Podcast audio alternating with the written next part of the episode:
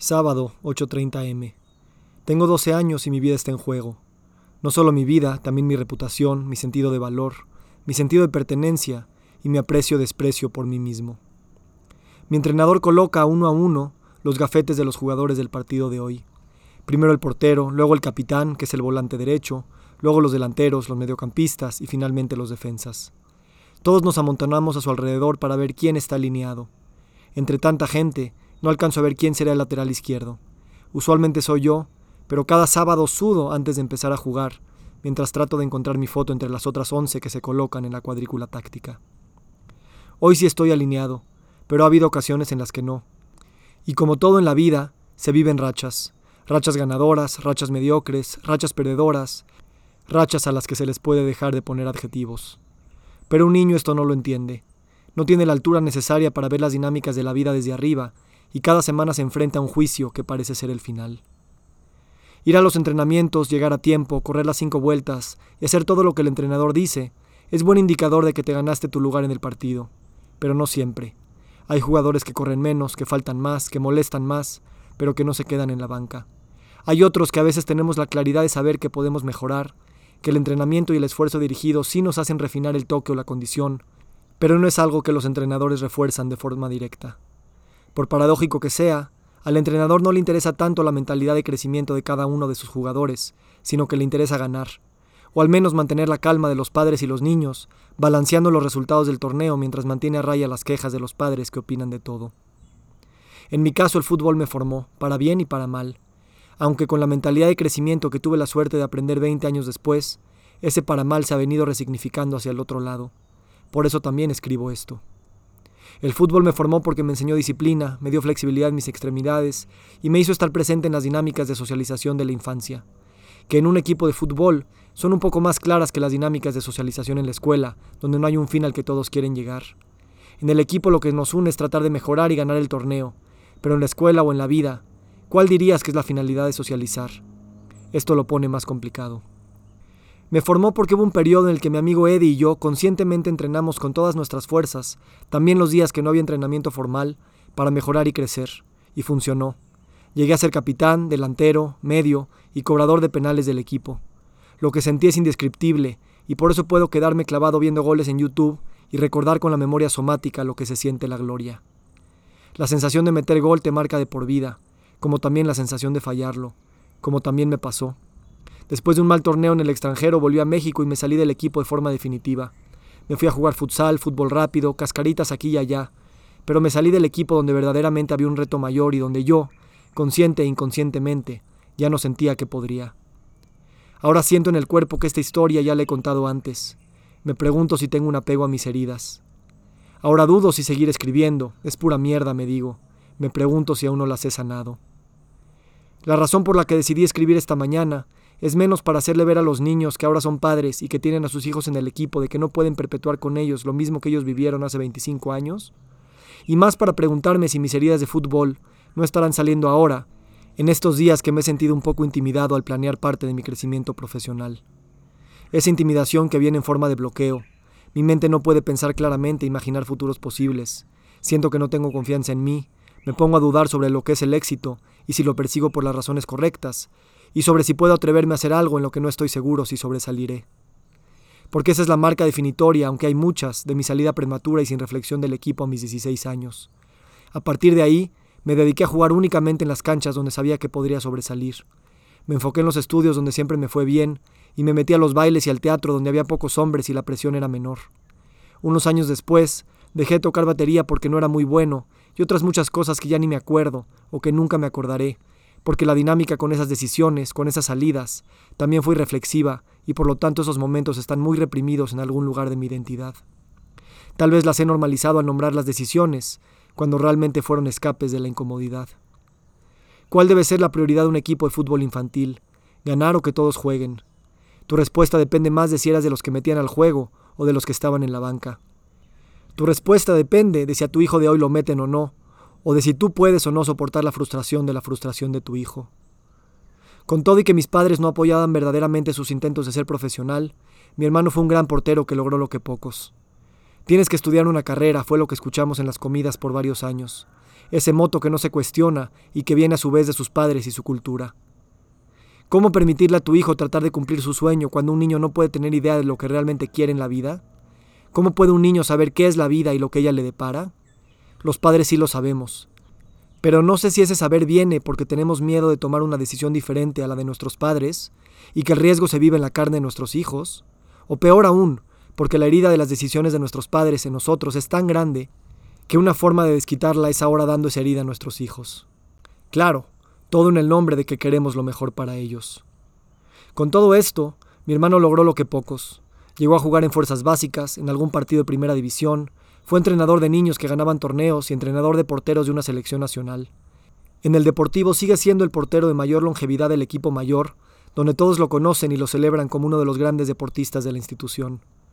Pero no logró el sueño que tenía de niño de ser 100% futbolista, y no sé cómo él codifique su salida de ese deporte, como yo tampoco termino de codificar la mía. Porque el otro día, al comentar con él la final del Mundial donde Mbappé recibió el premio al mejor jugador, aún sin haber ganado el partido, a mí me llamó mucho la atención que al coronarse, el joven jugador no emitió ni la más ligera sonrisa. Probablemente estaba en el momento cumbre de su carrera, o tal vez no porque en cuatro años ganará la copa, pero igual no pudo sonreír. Mi hermano le dio la razón. Lo único que importa es ganar.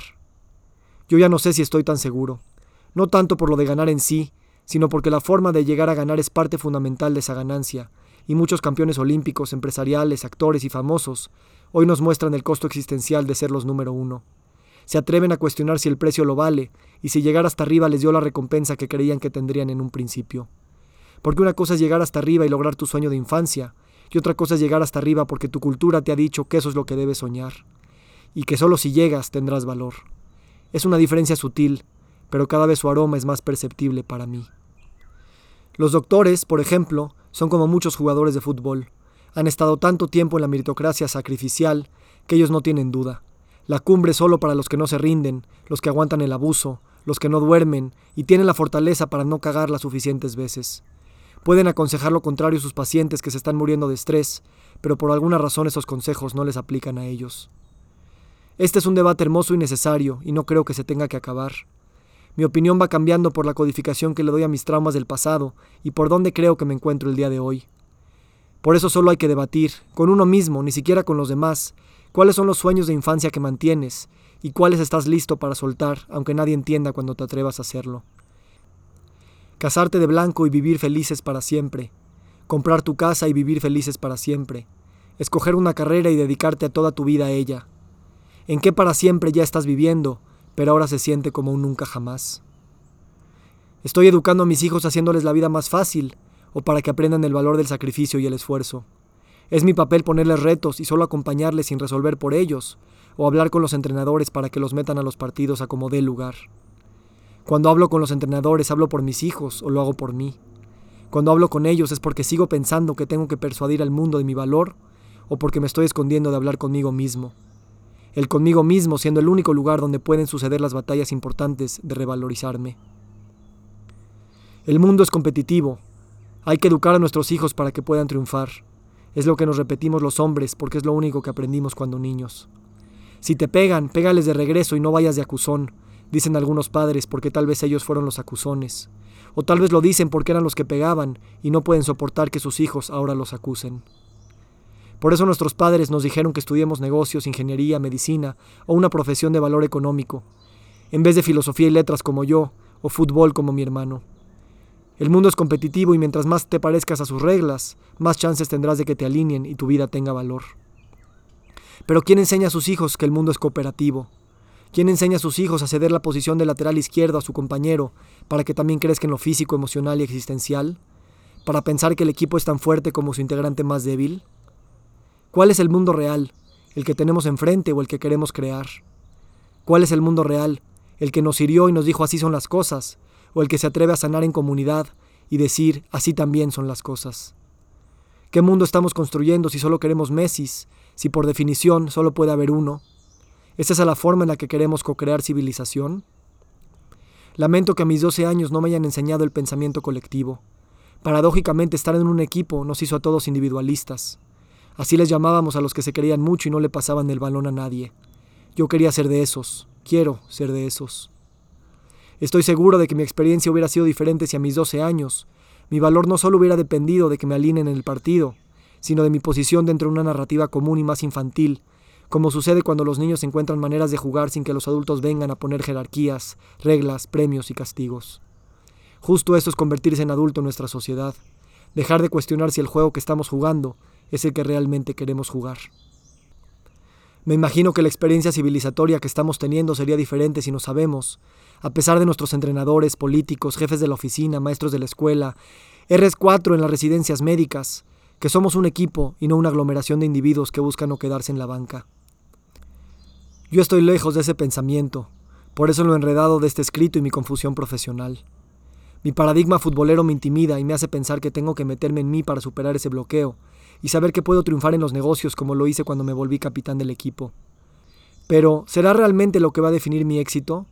Tal vez le estoy teniendo miedo a esa versión de éxito que ya me suena un tanto individualista, un tanto a tener que probarme, un tanto a que tengo que materializar sueños que siempre he soñado, pero que no he cuestionado en los distintos despertares de mi vida. ¿Puedo atreverme a redefinir mi éxito material más desde un pensamiento colectivo?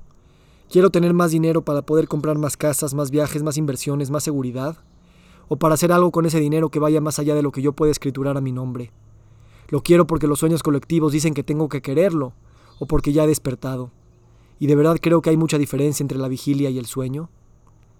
Me imagino que hay otro tipo de fútbol en el que el éxito se redefine, la Copa Mundial se comparte, cuando me alegro que otro país la cargue, cuando deja de haber países, cuando mis viajes son producto de que otros también puedan viajar, cuando son producto de que mi éxito no es buscar más por pensar que lo necesito, y cuando la competencia empieza a ser superflua.